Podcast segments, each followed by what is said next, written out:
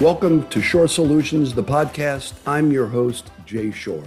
I'm the CEO and founder of Shorr Solutions, a national and award winning consulting firm assisting aesthetic and surgical practices with their operational, administrative, and financial success. I have an amazing team of practice management experts and clients across the U.S.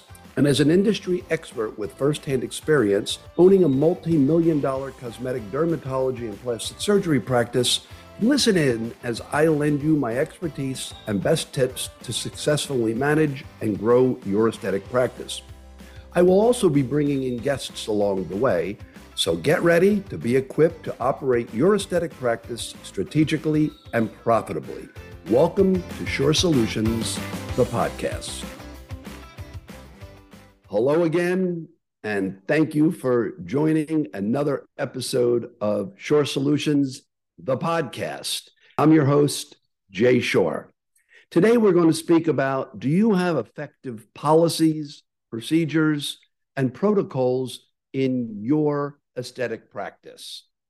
Many times people say, Oh, I've heard the term PPP, but most recently here in the US, PPP had a whole totally different meaning everybody thought of payroll protection program, but that's not what it is today. PPP are policies, procedures, and protocols. But most importantly, if you have policies, procedures, and protocols, PPP, they have to be CCC. And that's clear, concise, and consistent. And then why is that? Well, first of all, most people don't even know what policies, procedures, and protocols are. So before we go any further, let's define what they are. A policy is something that grows in the course of time, and they're not made all of a sudden. They grow along with your organization. A policy, it's very important because every business, every medical practice has to have a policy. And we're going to get into an example of some and what they are. So let's talk about a protocol. What is a protocol? A protocol defines a set of procedures or steps that you have to follow for the accomplishment of a given task. So, if you want to do something, how do you go about getting there? We're going to give an example of that as well. So, what are policies, procedures, and protocols? Well, let's dive in a little bit further. A policy mandates specific or prohibitive conduct in order to enhance the practice's mission, it ensures coordinated compliance with applicable laws and regulations, and it promotes operational efficiency and or reduces institutional risk. While a procedure describes the operational process necessary to implement that specific policy. And the protocol, lastly, are problem oriented. The mandatory set of decision making rules or instructions or standards are based on best practices, which are guidelines specific to the practice. Now, let's understand you have an idea, you have something in your practice that you want to do. So, I always refer to it commonly known as the noun people, places, and things. Who's going to do what what is it that you want to accomplish? How do you want to accomplish it? And where do you want to accomplish it? To bring you back to second grade, people, places, and things. So, what's an example of a policy and a procedure? Well, let's look at somebody that's requesting vacation time or PTO. The vacation policy, everyone has a policy about PTO. Well, how do you get there? The vacation policy is very simple because there's a framework of the amount of PTO that each one of your people are eligible to take. That's the policy.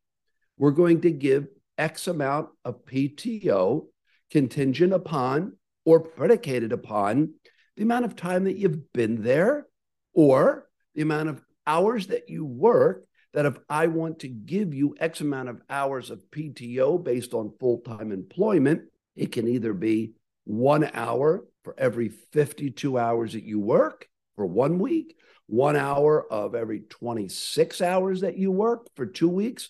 But the vacation policy has the framework of the amount of PTO that your employees can take. Now, the procedure includes the steps to get to the approval of the PTO. So I have a policy, I have a procedure.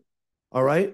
Now, the policy is we get X amount of PTO, but the procedure includes the steps of how to get there and how to get the approval. So, what does that mean? Well, in that protocol and the procedure, I have to share that in order to ask for that PTO, you have to now sign a written document. You have to give it to your supervisor, manager, owner, and allow them to approve that PTO.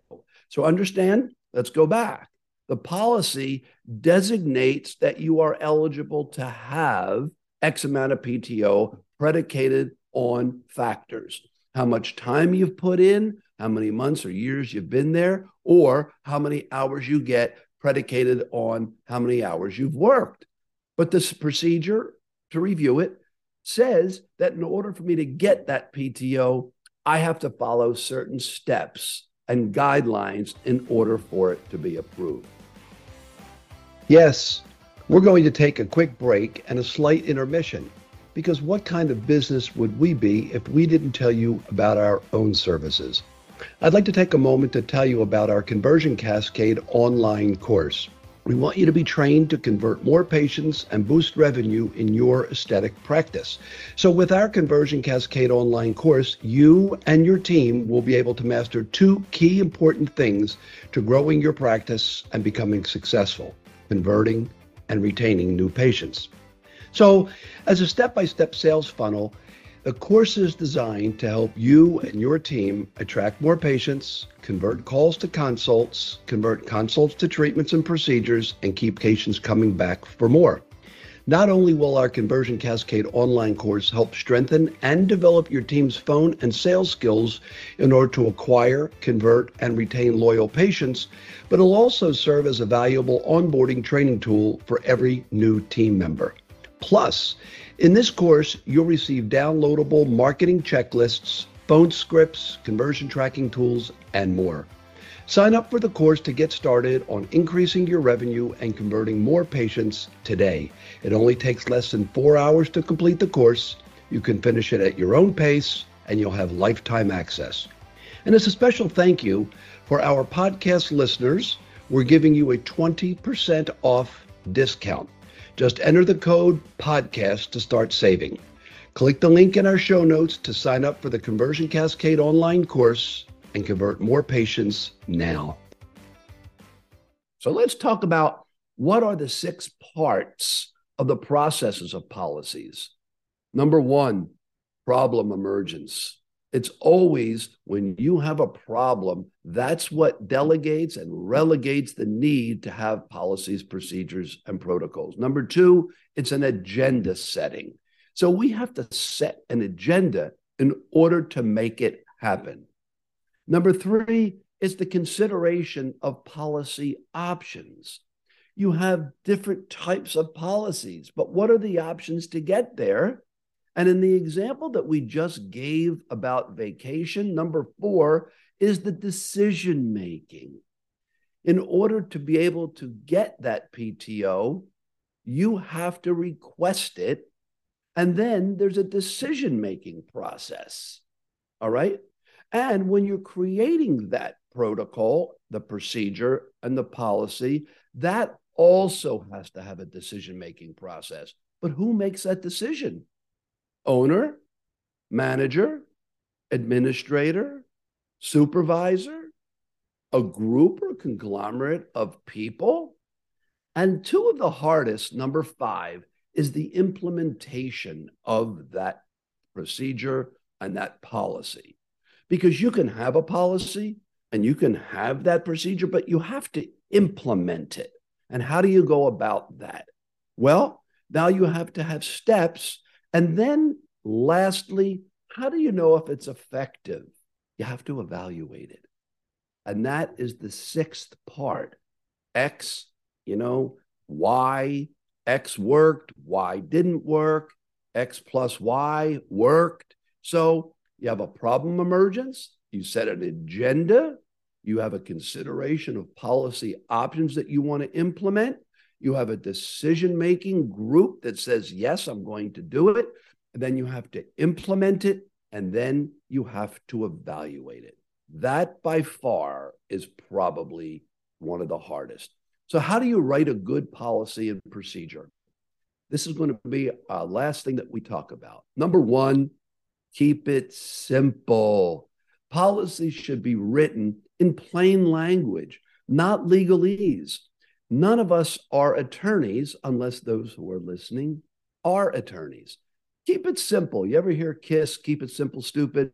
I don't like the last word, stupid, but keep it simple. Number two, keep it general. Policies cannot contemplate all possible situations.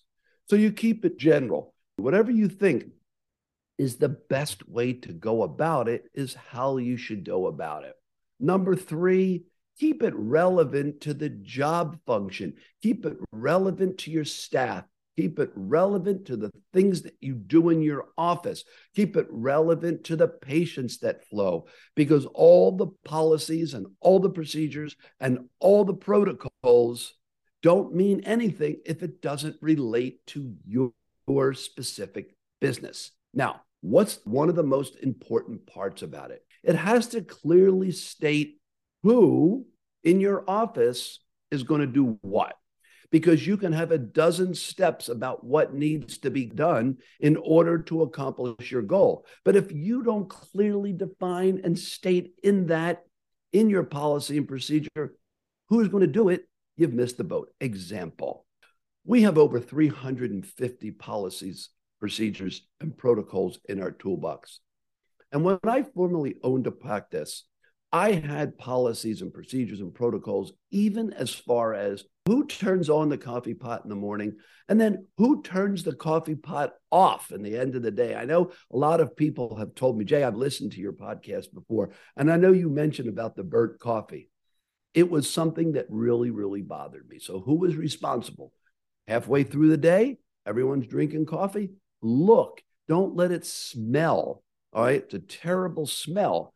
And when we used to have vendors kind enough to bring food and to bring lunch into our office, we had a protocol in who is responsible for cleaning up. So, what did we do? We had a schedule. If it was on a Monday, it was this person's job.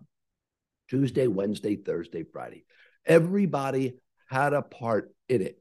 And if you didn't want to follow Jay's protocol on who cleans up, after vendors break lunch. Guess what? No more free lunch in town. And we found that all of a sudden it got done. Now, three more. Check for accuracy and compliance to make sure that the policies, the procedures, and the protocols that you write are accurate and comply with the law. And then they can ensure that the policies can be enforced because you can write all of these great policies, procedures, and protocols. But if people violate them and you can't enforce them, then folks, what good were they? They were worthless, and you wasted all of this time on HR and everything, creating something that you couldn't enforce. Now, I'm not one here that wants to bring in the internal HR police. That's demoralizing. But if each and every one of your staff members have a part in it and have a part to play in it, the one thing I will ensure you is that it will get done, it will get enforced, and it will have buy in from each and every one of the people involved and each and every one of the people in your office. And lastly, less is more be very succinct, get to the point, people, places, and things. The more you put into a protocol, the more it's not going to have a buy in. And ladies and gentlemen, they are the pearls of how you implement, how you write, and how you enforce good policies, procedures, and protocols. I'm your host, Jay Shorr. It is my honor to be able to present good, informative information because we even have policies, procedures, and protocols in how we produce these for you, how you get to them, how we get to you, and how we make it work. So until next time, good luck. God bless until we see you again. So that wraps up today's episode of Shorr Solutions, the podcast. If we mentioned any website links, you can find them in our show notes. To work directly with me and our award winning team of consultants to increase efficiency, increase revenue, and decrease costs in your aesthetic practice, schedule a free consult with us today. We will help you establish and refine your aesthetic practices protocols for maximum efficiency and productivity, decrease your expenses, and increase your profitability with an expert financial analysis of your business, attract more patients, convert calls to consults, convert consults to treatments, and keep patients coming back for more with our sales training, coaching, and complimentary access to our Conversion Cascade online course. Recruit, hire, and train new team members and manage any staff turnover with our human resource expertise, plus more.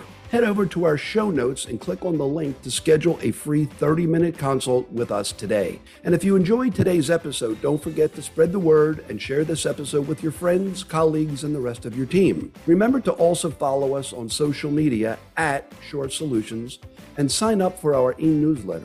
You'll learn about our latest tips, blog posts, services, videos, webinars, and more. Links to our social media channels and to sign up for our Ease newsletter are in our show notes. So see you next time, and remember to leave us a review and subscribe for more valuable content.